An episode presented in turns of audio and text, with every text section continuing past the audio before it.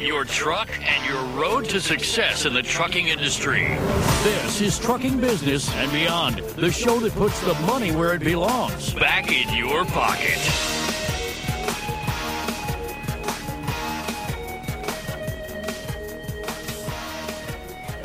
Welcome to my world.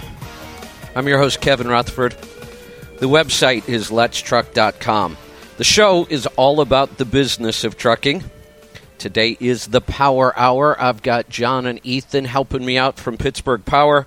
We'll take your calls and answer your questions about everything maintenance engines, performance, fuel mileage, modifications, upgrades, troubleshooting, emissions, new technology. You name it, we'll talk about it. All you have to do is pick up the phone and ask the question. We're going to get to those calls and questions in just a minute. John and Ethan, welcome back, guys. Good to be here, Kevin. Good to be here too, Kevin. All right, so I don't have a lot this morning. It's been kind of a uh, crazy week. We'll see what you guys might have. But uh, one thing I want to mention, John, you know, I, I do a ton of reading in the morning. I know you do too. We've shared some newsletters back and forth. For a while, I was actually tagging all of the articles about autonomous and electric and putting them in a folder in my uh, news aggregator, I gave up. I, I can't keep up with it. I, I the number of articles about autonomous vehicles now, whether it's cars, um, trucks, boats, you name it. I mean, it, it is just overwhelming right now the amount of news that's coming out. I, I gave up tagging them. I couldn't possibly read them all if I tagged them anyway. Yeah, it's crazy. I saw uh, GM, I guess, made an announcement last week about their autonomous program and having a car available in the next couple of years. So, you know, the, the big ones are at it. I guess they've been working on it quietly for quite a while, and it's just all starting to hit now. The the interesting thing I saw on the GM car was there's no steering wheel. So this one is not even designed to possibly have a driver in it as a backup. They took out the controls. Yep. Yeah, I've seen a couple other unknown companies. A Chinese company that's got a pod type deal. You know, a city autonomous, just like uh, Bob Lutz wrote about in that article we spoke about a few months ago. So that's that's actually well un- underway too. It's just like a little box that moves you from one place to another that, that drives itself around. I, I saw a Swedish company doing that right now, it, and you're right. It looks like a big kind of rounded right. trailer on wheels, it, and it's just it's loaded with boxes and it drives itself around the city and makes deliveries. It's yep. uh, it's crazy yep. stuff. It's moving so fast. Well, you know, it's it kind of fits with everything else that's going on techn- technologically, and you know, with uh, you know, you're you're talking about all the upticks in uh, in trucking and everything, and you know, everybody likes to rail on globalization, but I think part of what we're seeing in all this transportation and supply chain and everything going on is, is a result of that. So again, the jobs have shifted. You know, tech will be here, manufacturing may not. Uh, some will be, but some a lot won't be. But that means there are goods that are going to have to be shipped back here and moved around, which makes our industry you know, all that much stronger. You know, I, I, I read some analyst thoughts on this, and it was really kind of. Um, in my eyes, kind of the best of both worlds because I certainly don't want to see autonomous vehicles take over trucking anytime soon. But I love following the technology. I'm so intrigued by it, and it, it's such a massive change. And it's kind of interesting because a lot of the analysts are saying, look, probably not 2018, 2019, but by 2020, they really believe you're going to see much more autonomous technology on our roads we're going to move beyond you know the proof of concept phase into the how do we scale this out phase. But then they also said you're not going to see full blown Im- implementation for a couple of decades probably which eh, it, kind of the best of both worlds because i could see where autonomous technology could benefit owner operators who get this. You know i have a guy who's just dying to buy two tesla trucks hoping one will platoon and he can drive back and forth from the East Coast to the West Coast with two trucks by himself. I mean, that's the kind of thinking that's, that's, that's exciting. Yeah, no, I love yeah. I love the platooning technology. That that that's really neat. but but I, my feeling is if you look at the like I said with the upswing right now, I think there's just so much stuff to be moved. You know, uh, yeah, there are industries that are suffering because of that. The you know, the, shall we say, the brick and mortar type stores and so forth are are not going to. But I think what's going to drive this and why I think it's not going to be, you know, going to kill jobs by any means is the fact that there is way more stuff to be moved than there are going to be people to move it. I, I think the autonomy is going to be necessary just to just to, because there aren't bodies to do it. Yeah, and that's kind of the exciting part because the autonomous technology is not expensive. I mean, we can see this already. It, it will probably drastically lower costs in transportation, not just because it might replace people, but because the vehicles could be significantly cheaper. The, the, the technology to make these things autonomous is dirt cheap, and it gets cheaper every year. And when you look at you know some of the other advantages, I, I think that this in no way shuts the owner operator out of the market. There's a lot of freight to be moved. Absolutely and, not. And there's things we're not even thinking of yet, we're not seeing yet. So I'm actually getting more excited as I see how this looks like it's going to roll out. You know, you mentioned manufacturing. I think we've talked about this before. I believe this will change transportation and lead to more of it with shorter hauls, which is the whole idea of 3D printing and these other new manufacturing technologies that don't require massive plants that we'd rather have in some other country. There are a lot of people saying a lot of manufacturing is going to come back locally. Oh, very local. It'll be it'll be micro though, like you say. It'll be you know a small place with some you know automated machines and 3D printing, and you can 3D print metal now, and there there's all sorts of neat stuff going on like that.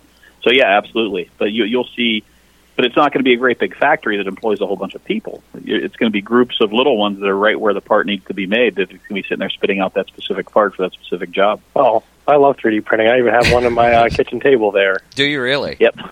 So go to dinner at Ethan's. And oh yeah, it's it's not you know nothing too fancy, but, What, what, when it I runs constantly. when I when I sit down at dinner, you print out my utensils. You could if you really wanted to. It's a little time consuming. You may not be eating that night. But So the, the toys my son has to work with at his at his university are insane. He's got all that, you know. So there's tons and tons. Uh, I, I wrote him back to school yesterday, and he gave me a little walk through on one of the engineering labs. Now, while I was there, it's just, just amazing, like the, the the the technology and the things these kids are learning and working with and on. It's unreal. You know, I, I I think the lesson for us and and our listeners is, you know, if you're at my age, there's still plenty of time to make a lot of money in this industry, and it's going to be a very exciting time. If you're in your early 30s, um, I- I'm not sure that I would be looking at a long career in trucking, but who knows? I, I try not to think more than about 10 years out because it hurts my head anyway. But the other lesson is your kids and your grandkids, guide them in this. You know, pay attention and, and guide them where we're going because the average person just doesn't even think about it. You know, their heads down, they're going through their day.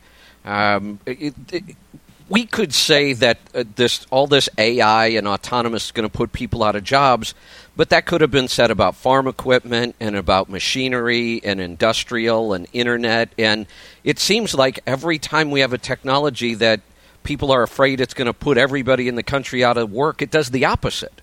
It, it creates such a more robust economy that there are more jobs.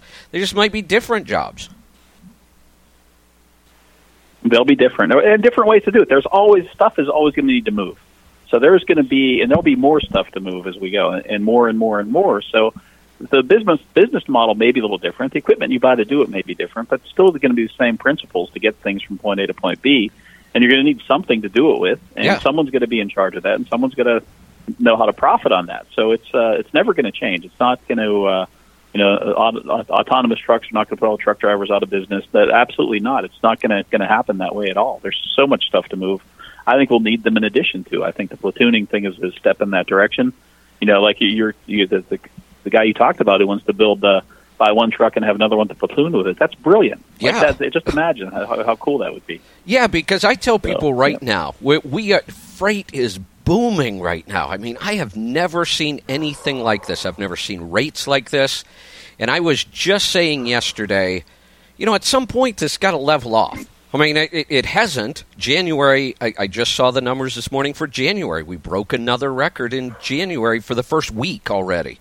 Um, so it's not leveling mm-hmm. off. And the article actually said, and this is one of the biggest freight analyst companies in the country, they said they don't see it leveling off yet. They think sometime during 2018 it probably will. But based on everything they're looking at, they don't think that's going to be anytime soon. So I tell owner operators this is a wonderful thing, one, because there's a ton of money to be made, but there's also something to be very careful about.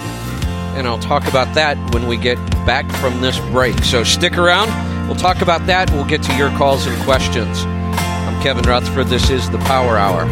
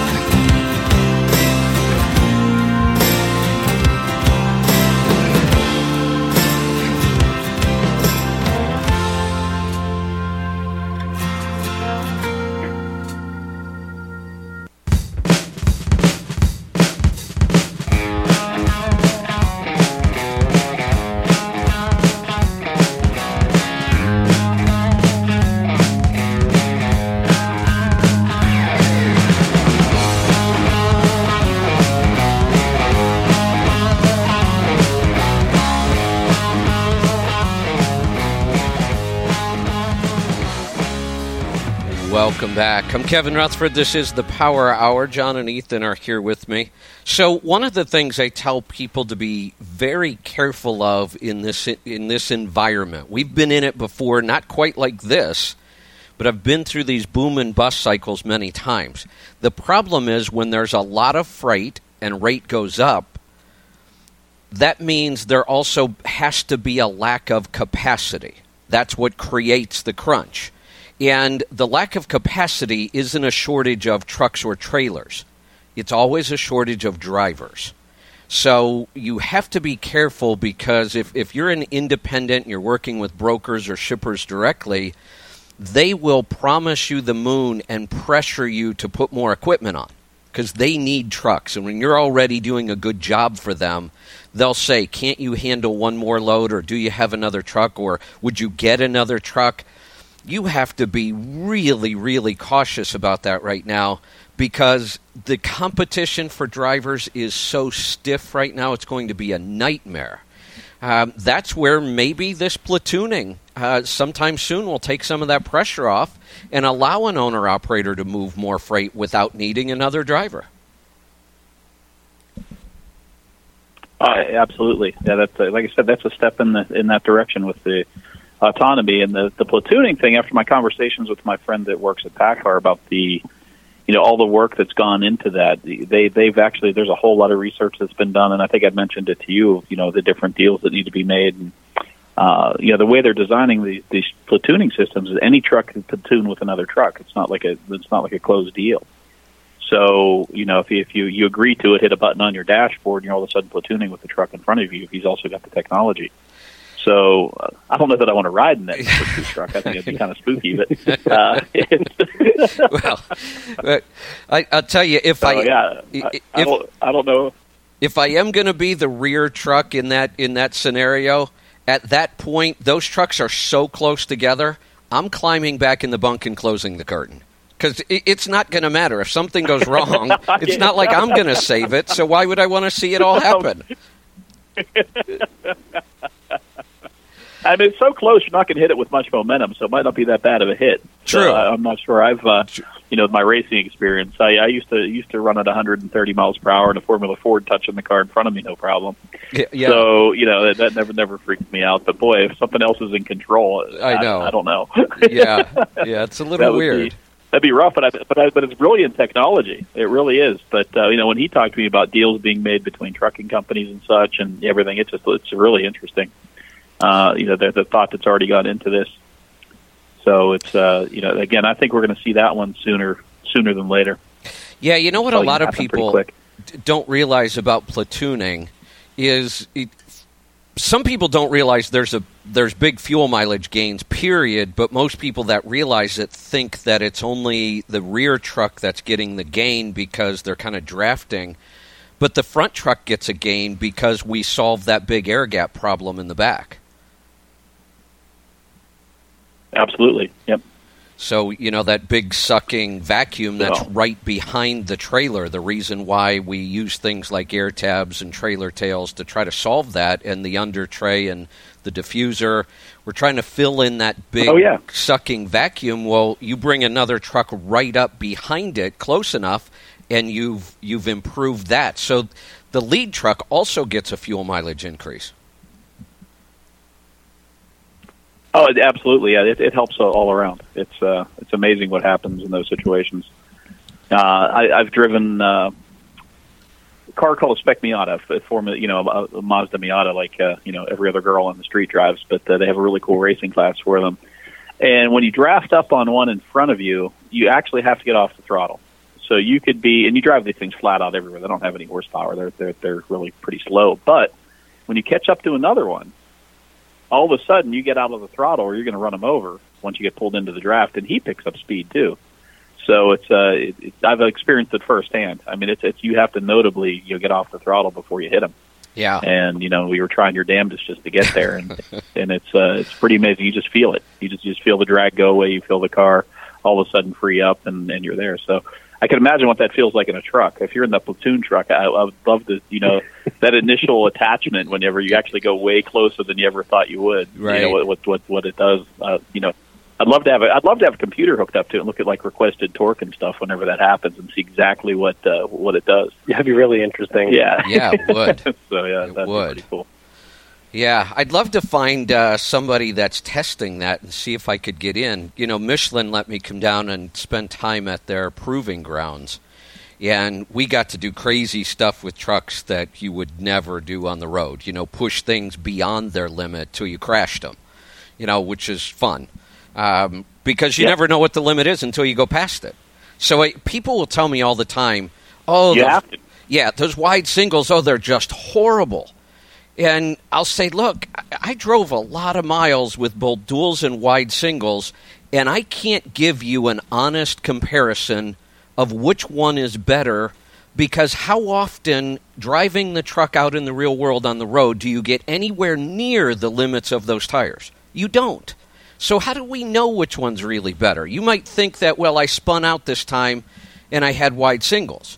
But you have no way of knowing if you would have spun out more, less, or not at all with the different tire. So you never get that true head to head Yeah, to be- comparison. Go ahead. Which is all that matters in a situation like that. You you can't say one thing does something and not another if you didn't test it in the same exact environment on the same day, the same everything. You, you don't know. You really really can't. Exactly, and you know what is the limit? You know, so when we when I was down at the proving grounds, we literally got to do tests like they'd have two identical trucks set up sitting next to each other. The only difference would be the tires, and you'd go run a test track and do just crazy stuff like make two really fast lane changes at 70 miles an hour and you would you would feel the tractor slide out from under when you and, and they forced you because you either made the lane change or you wiped out all their cones and I didn't want to be embarrassed. So you know you, you had to make these two high speed lane changes quickly and then you at the end of the track you'd get out you'd climb right into the other truck identical truck identical load 80,000 pounds. Then you'd go back through the track again with the other tires. Or we'd go out on their wet track which was a blast and you know take a bobtail and, and put it into a spin and, and see when do you lose control of it and you'd get out of one truck and right into an identical truck the only difference being the tires that was just really eye-opening I'm sure. Yeah, that that had to be neat. That sounds like fun. it'd be a whole lot of fun. Yeah. Yeah, it Yep. was. It, it really. so uh, go ahead. To move on to some more, con- more some more conventional stuff. Yeah. Uh, finally got one of our transmissions out. I guess I heard Steve called the show on Saturday or Sunday, but uh, we got the transmission with the uh, metal surface treatment done, and I think it's working really well. So that's something I'd like to uh, do a little bit more work with, and it's got me thinking of uh, maybe assembling some complete drive lines. Um, uh, after after Steve's deal, I've become a, a fan of that uh, that Meritor Direct 10. I think think that's a pretty awesome transmission, and uh, you know 264 or even even a, a uh, taller gear than that maybe, and putting something together, you know, using some of the same technologies in the rear ends too, and maybe building up complete uh, drive lines that are super high efficiency. That'd be interesting.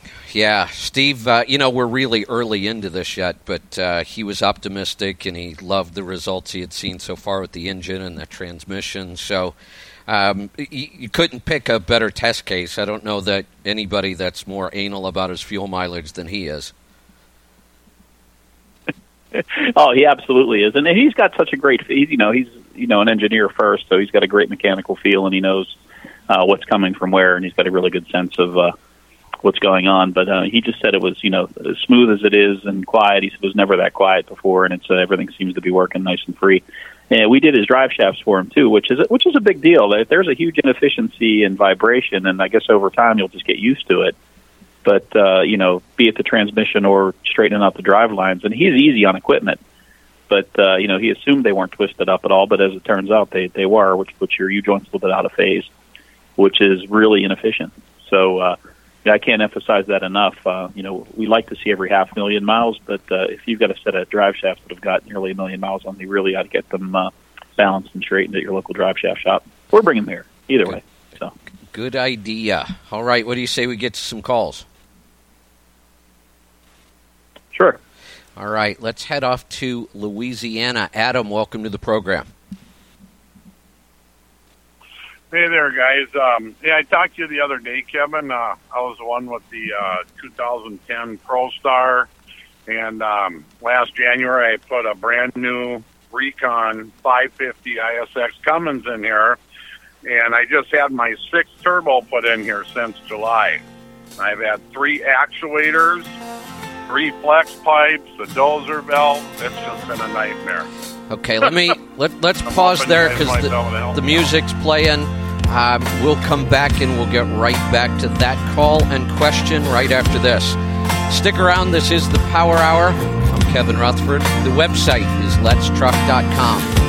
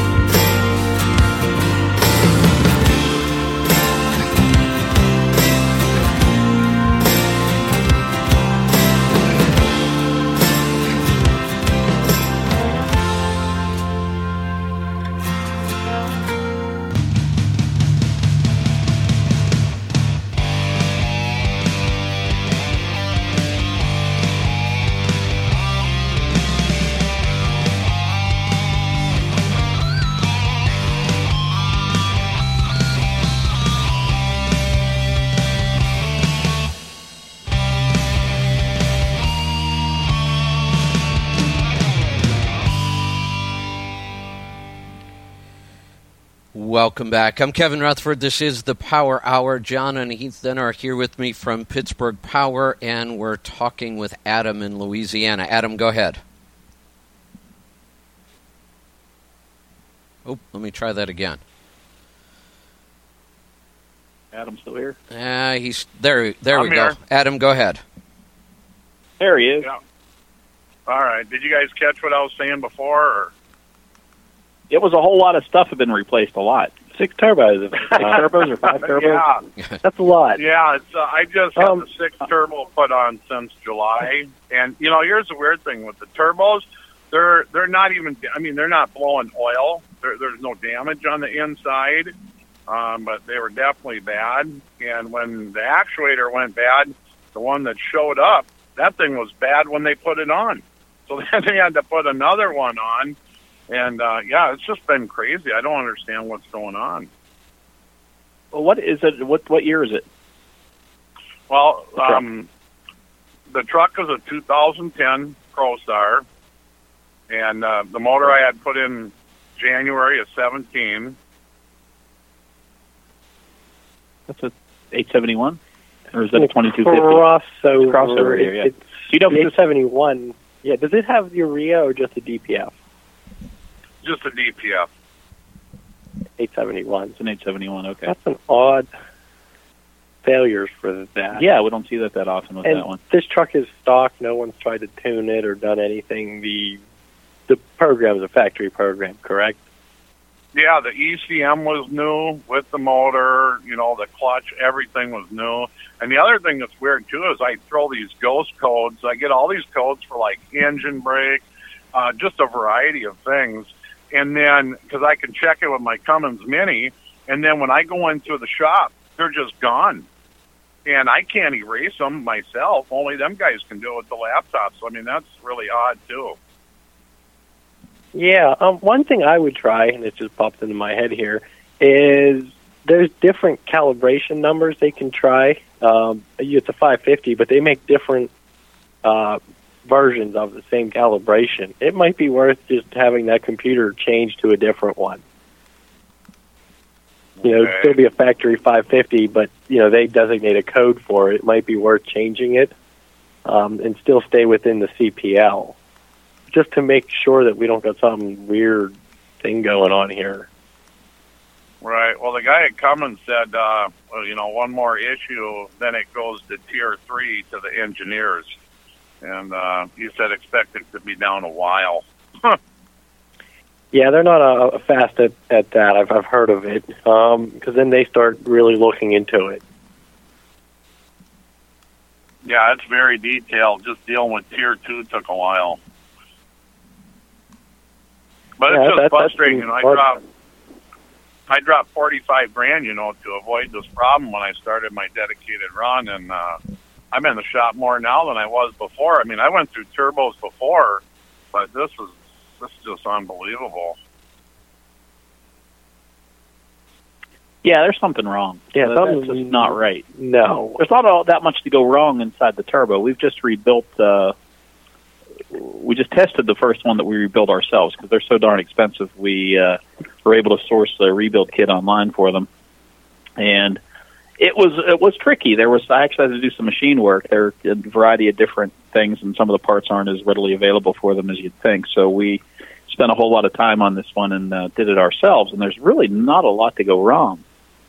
Uh, you know, so the actuator itself is a little glitchy sometimes, but aside from that, it's uh, it's all pretty straightforward inside of there. So I don't know what, you know, again with the calibration, maybe the thing's not calibrating properly when they do it, that's a possibility. or does it, the same shop do it every time?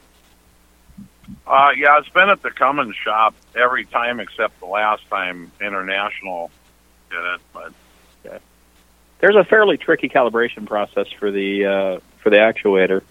Uh, you actually have to take it off of the turbo. You have to drain all the coolant out of the engine to do it. It's not it's not really that simple. Uh, I wonder if they're getting that wrong or if you something. put that on wrong, it'll snap. It'll break the turbo. Right? Yeah, if that's wrong, it'll break. Yeah, you can break the actuator right, too. Right. So, just a thought. I mean, it just doesn't guys- make sense to me because there's, like I said, there's really not that much to go wrong in there unless your engine's running really dirty and you're gumming up the uh, the vanes for some reason. Uh, I can't imagine that being the case. You'd, you'd have other issues. But uh, yeah, that's really really interesting. I'd love to get our hands on it if you were to, uh, depending on what happens here. If you get it to us, it'd be neat to uh, get it in here and play with it. right. So you think it's possible maybe the ECM might be, might be something wrong with it?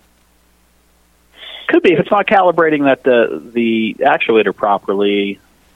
We could be doing something wrong. Yeah, there, there's a chance. It'd be worth a You know, I had all them.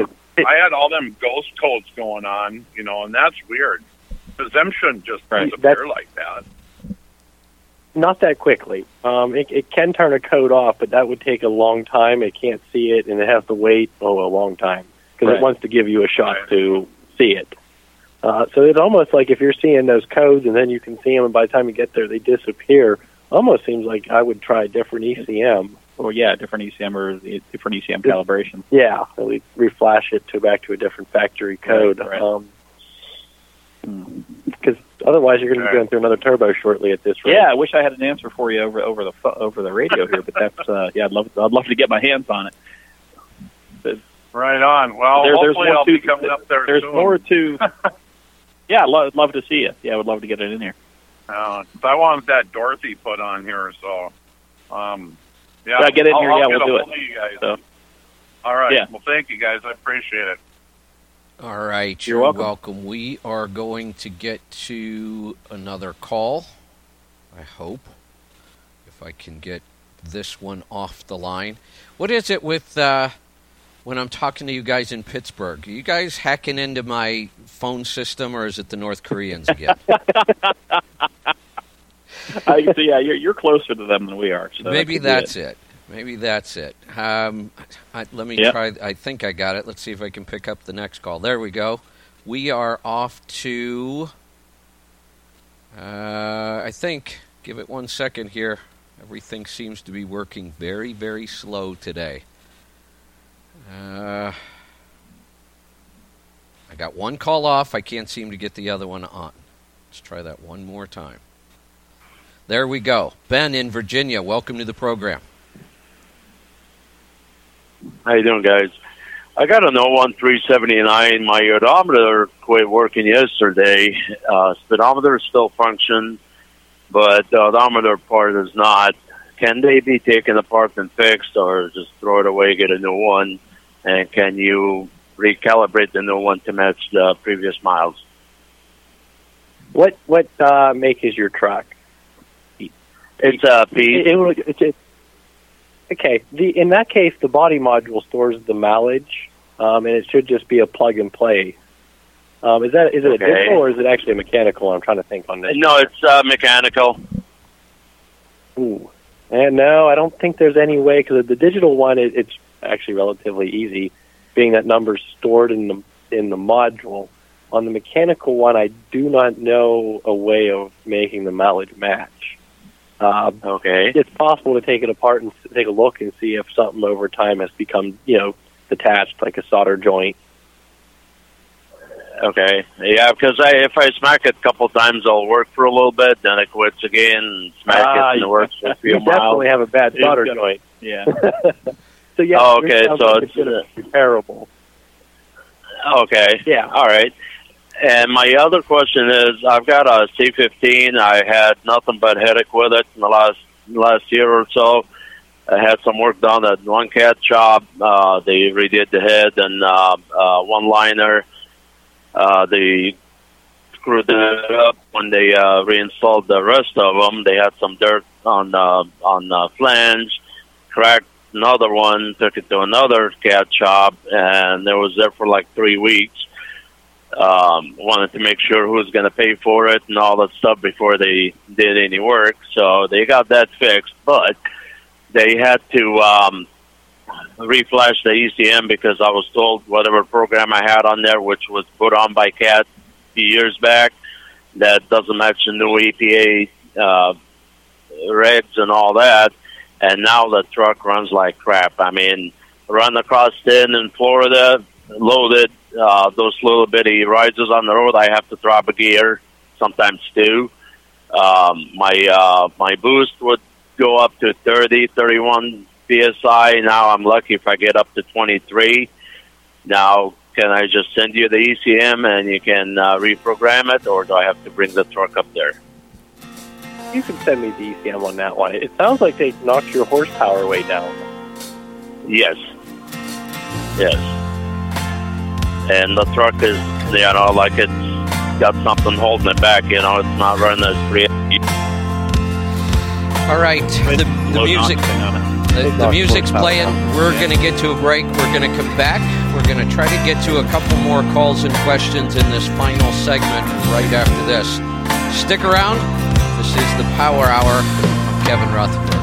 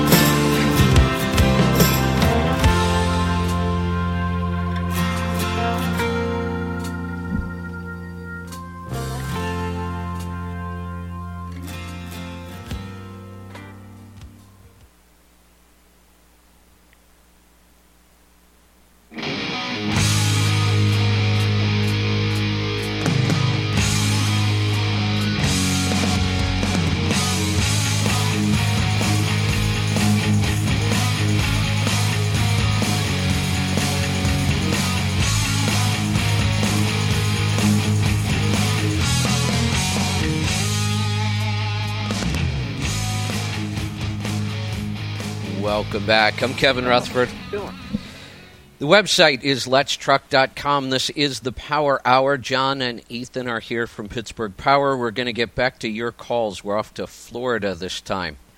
And let's see if this line picks up. It's trying. We're going to head off to talk to. Come on. Do you guys have an ECM tune up for my phone system? There we go. it worked. It just took a little while. Brandon in Florida, you're on the air. Go ahead. Hi, Kevin. Um, I have a 2007 uh, Volvo. Um, it has the 16 liter Volvo engine in it. I'm sorry. And it's had a million mile. Yeah, it had a million miles on it. Didn't burn any oil. Everything was great. And uh, uh, the uh, the bull gear, they called it a double idler or something. Bull gear went out of it, tore up the engine. Gear train failure, they called it. So I'm looking at putting a crate motor in it. Uh, because you've always said deal with the devil you know and what you don't know. So they're they're telling me that I should put in a new uh, turbo, and that particular turbo costs five thousand dollars if you put a new crate motor or a, a new motor in it. What is your opinion on that?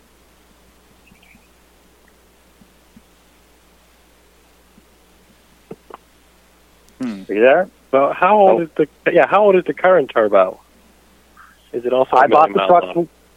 I bought the truck with eight hundred thousand miles, and I don't know, but I've never had an issue Oh, with the okay. turbo for two two hundred and twenty five thousand miles. I think it's a real similar one that the Cummins used. It is, I I, think, think yeah. it's the same one even. Yeah. Or They're made by the same company there. Um, I would give it a thorough inspection over. If you had no problems with it, you know, I don't see a you know replacing a part that's not bad to begin with. You know, it, it didn't contribute to the failure in any way. Uh, so a good look What- over it would be What about the warranty of the engine with a with a bad turbo or with a old turbo? Is there going to be any issues there? As long as the factory turbo, I can't see them causing any issues with that. Yeah, you'd have to ask them uh, for about the warranty information. No, um, Right. I don't know the Mercedes warranty very well. Or no, Volvo. Volvo. Volvo. Volvo. Yeah. Okay, and then what about the uh, injectors? Do I have to put new injectors in this motor, or or uh, if if there's an option, do I have to? If you buy a crate engine, I believe it's gonna have have them, them already because everyone, and I'm just going to cite Cummins here, when we buy a crate engine, it comes assembled or a Detroit with injectors and parts already in it. Okay. Okay. Um, all right. And and uh, uh, is there any way a uh, uh, a turbo, uh, a well-used turbo, can damage an engine if something falls apart on it? Uh, somebody's telling me that they had a, a complete engine failure from a bad turbo. Is that possible? Possible, but unlikely. Uh, if if the compressor wheel came apart and you sucked all the pieces, they managed to in, make it yeah. through Yeah. the charged air cooler. Um, that'd involve a lot of bad luck. Okay. And the engine will take care of itself on anything else. If it overboosts or underboosts, you're going to get a code. Yeah, and it'll it'll be It'll take raised itself. accordingly. So, yeah, so I can't see that having any effect whatsoever. Okay. Thank you, guys. I appreciate it. Goodbye. You're welcome. Thanks for the call. You're welcome. Let's uh, let's see. Where are we heading off to next? We will. Well, first we have to get rid of this phone call, and now the system doesn't want to hang up the call. Guys, do you want to do you want to do a little song and dance to entertain everybody while I uh, take a hammer to my my phone system here? I, Yeah. uh, you know, I, I was uh, that that last caller, the previous caller, stole my line. Um, you know, sometimes I smack my employees and then they work a little longer, but uh, doesn't seem to be like a good practice. So I should probably stop that. Uh, let me try picking up a call without dropping that one. That one that almost never seems to work, but maybe I can get it done. If I can pick up this call, we're heading off to Hal in New Mexico, and just to give you guys some heads up, he wants to talk about what you can do for a PACCAR motor. So while I'm trying to bring the call in, since we know that's what his question is, why don't you just answer that? Are you there? Oh, I think, There we got someone. I think we got you. Go ahead. Is this Hal? Yep. Are Looks you like there? it. Yeah, I, ju- I, w- I was just wanting to know if they could do emissions tunes on the PACCAR. I've got almost 340,000 on this, and it's never had a tune yet, and it's really running good. We- I we hate can to do- even touch it. we can do a maintenance on it. The three hundred thousand, I'd recommend you do that, and we won't uh, mess with any calibration or anything. As well, for one reason, we're not capable of doing that yet. But what I would recommend is just get the sensors cleaned out and the tubes cleaned out and all the uh, pathways where the EGR goes cleaned and uh, you know some fresh gaskets on some things, and it'll keep it it'll keep it running that way. So that should mean you could go another Right. three hundred thousand or so without trouble. So you rather Well, than wait till you do have that check engine light creep up. Yeah, so that would be the best bet, and that's really all we can do with that thing right now. And I'd also recommend doing the overhead if you haven't done that yet on it. So it's a it's an Well, easy we- one to do, and it they at seem to, seems to perk it up a little bit. We did it at 60,000 miles. They recommended, the dealer recommended we do it at 60,000, but I haven't done it since. Yeah, so it'd be worthwhile. Yeah. And you could put a Dorothy on when you did emission tune for me. Not yet on the PACCAR. I'm struggling with that too. So anybody else out there that's listening with a PACCAR that's maybe got a deposit in on one, we are we are working on that as we speak. I finally have a test truck in here, and uh, that PACCAR system is super sensitive to flow, and I have to modify the intake to make room to put the Dorothy on it. So then I have to reintroduce the EGR gases to the intake stream, and I'm struggling with uh, the Venturi area there to try and get it to draw it at the same rate that the factory did. So uh, it's a work in progress right now. Uh, you know, I hope to have it solved in the next month or so. But uh, that's that's Well, the you know- update on the uh, on the PACCAR installation for the Dorothy. So it's it's a really know, intricate system. Yep, go on. I wanted to take my exhaust stack. It's got a upright stack on it. I wanted to take it down and put a weed burner on it, so I'd have room to put a uh, spare tire rack there on my deck for for the super single. And uh, and the dealer told me he said no. He said that that they won't let you do that. You- That was set up. That, that exhaust is set up that way, and he said he didn't recommend me doing that. Is it that sensitive? I think they are that sensitive. I I, I would I would have you know if someone told me that they were that sensitive, I would have been uh, told them they were lying until I got got to work on it. But yeah, it is that sensitive. Uh, there the sensors and things on that. I think a slight change in back pressure may very well uh, upset it. Yeah, so it'll notice the actual back pressure valve going farther than it should or something, and it would not surprise me if that were the case. It would uh, totally not surprise me if it didn't notice that. So, but uh, we'll figure it out. I, I'm uh, I'm confident that we'll uh, we'll get it. But uh, you know, right now it's uh, it's kind of been uh, I've been obsessing about it for the past couple of weeks. Actually, uh, we we were lucky enough to have a local dealer loan us a truck that they brought in on trade. That's a 13 or a 14, which is what I needed. And you know, we're just uh, got that here, and we've had it on and off the dyno and logged a bunch of data and looking at things, and I'm like within one gram per the gram per hour, something like that. Yeah, it's I, I'm off one one gram, one more gram of EGR flow I need, and I, I'm struggling to find it. so yeah, it's it's, it's going to be interesting. Like I said I will figure it out, but uh, I'm not sure exactly when that's going to happen. It won't be long. We're working on it now. But I would still recommend the uh, the EGR and after treatment maintenance, though, especially if you've gone 300,000 trouble free miles. Uh, to to continue to do that, I think maintenance is necessary.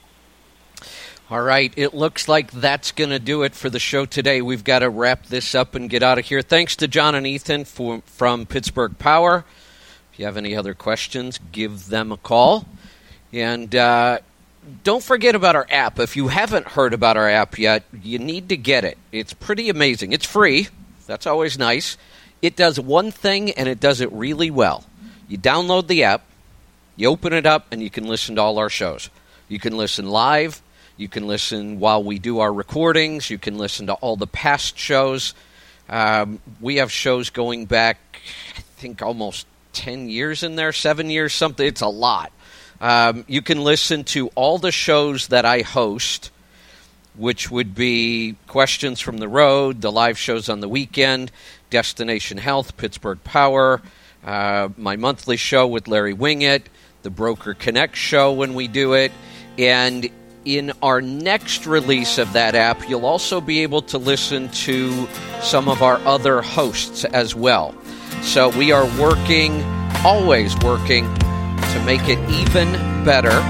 But right now it's pretty amazing, so go get it. Here's the easiest way to find it do a Google search, and all you need to put in is Audio Road, one word, A U D I O R O A D, Audio Road app the first two links that come up, one will be Android, the other will be your iPhone. Download the app, it's free, and start listening. We will see you next time. Thanks for joining me. Be safe, be profitable, be fit and healthy. Always do the hard work, then master the journey. Kevin Rutherford.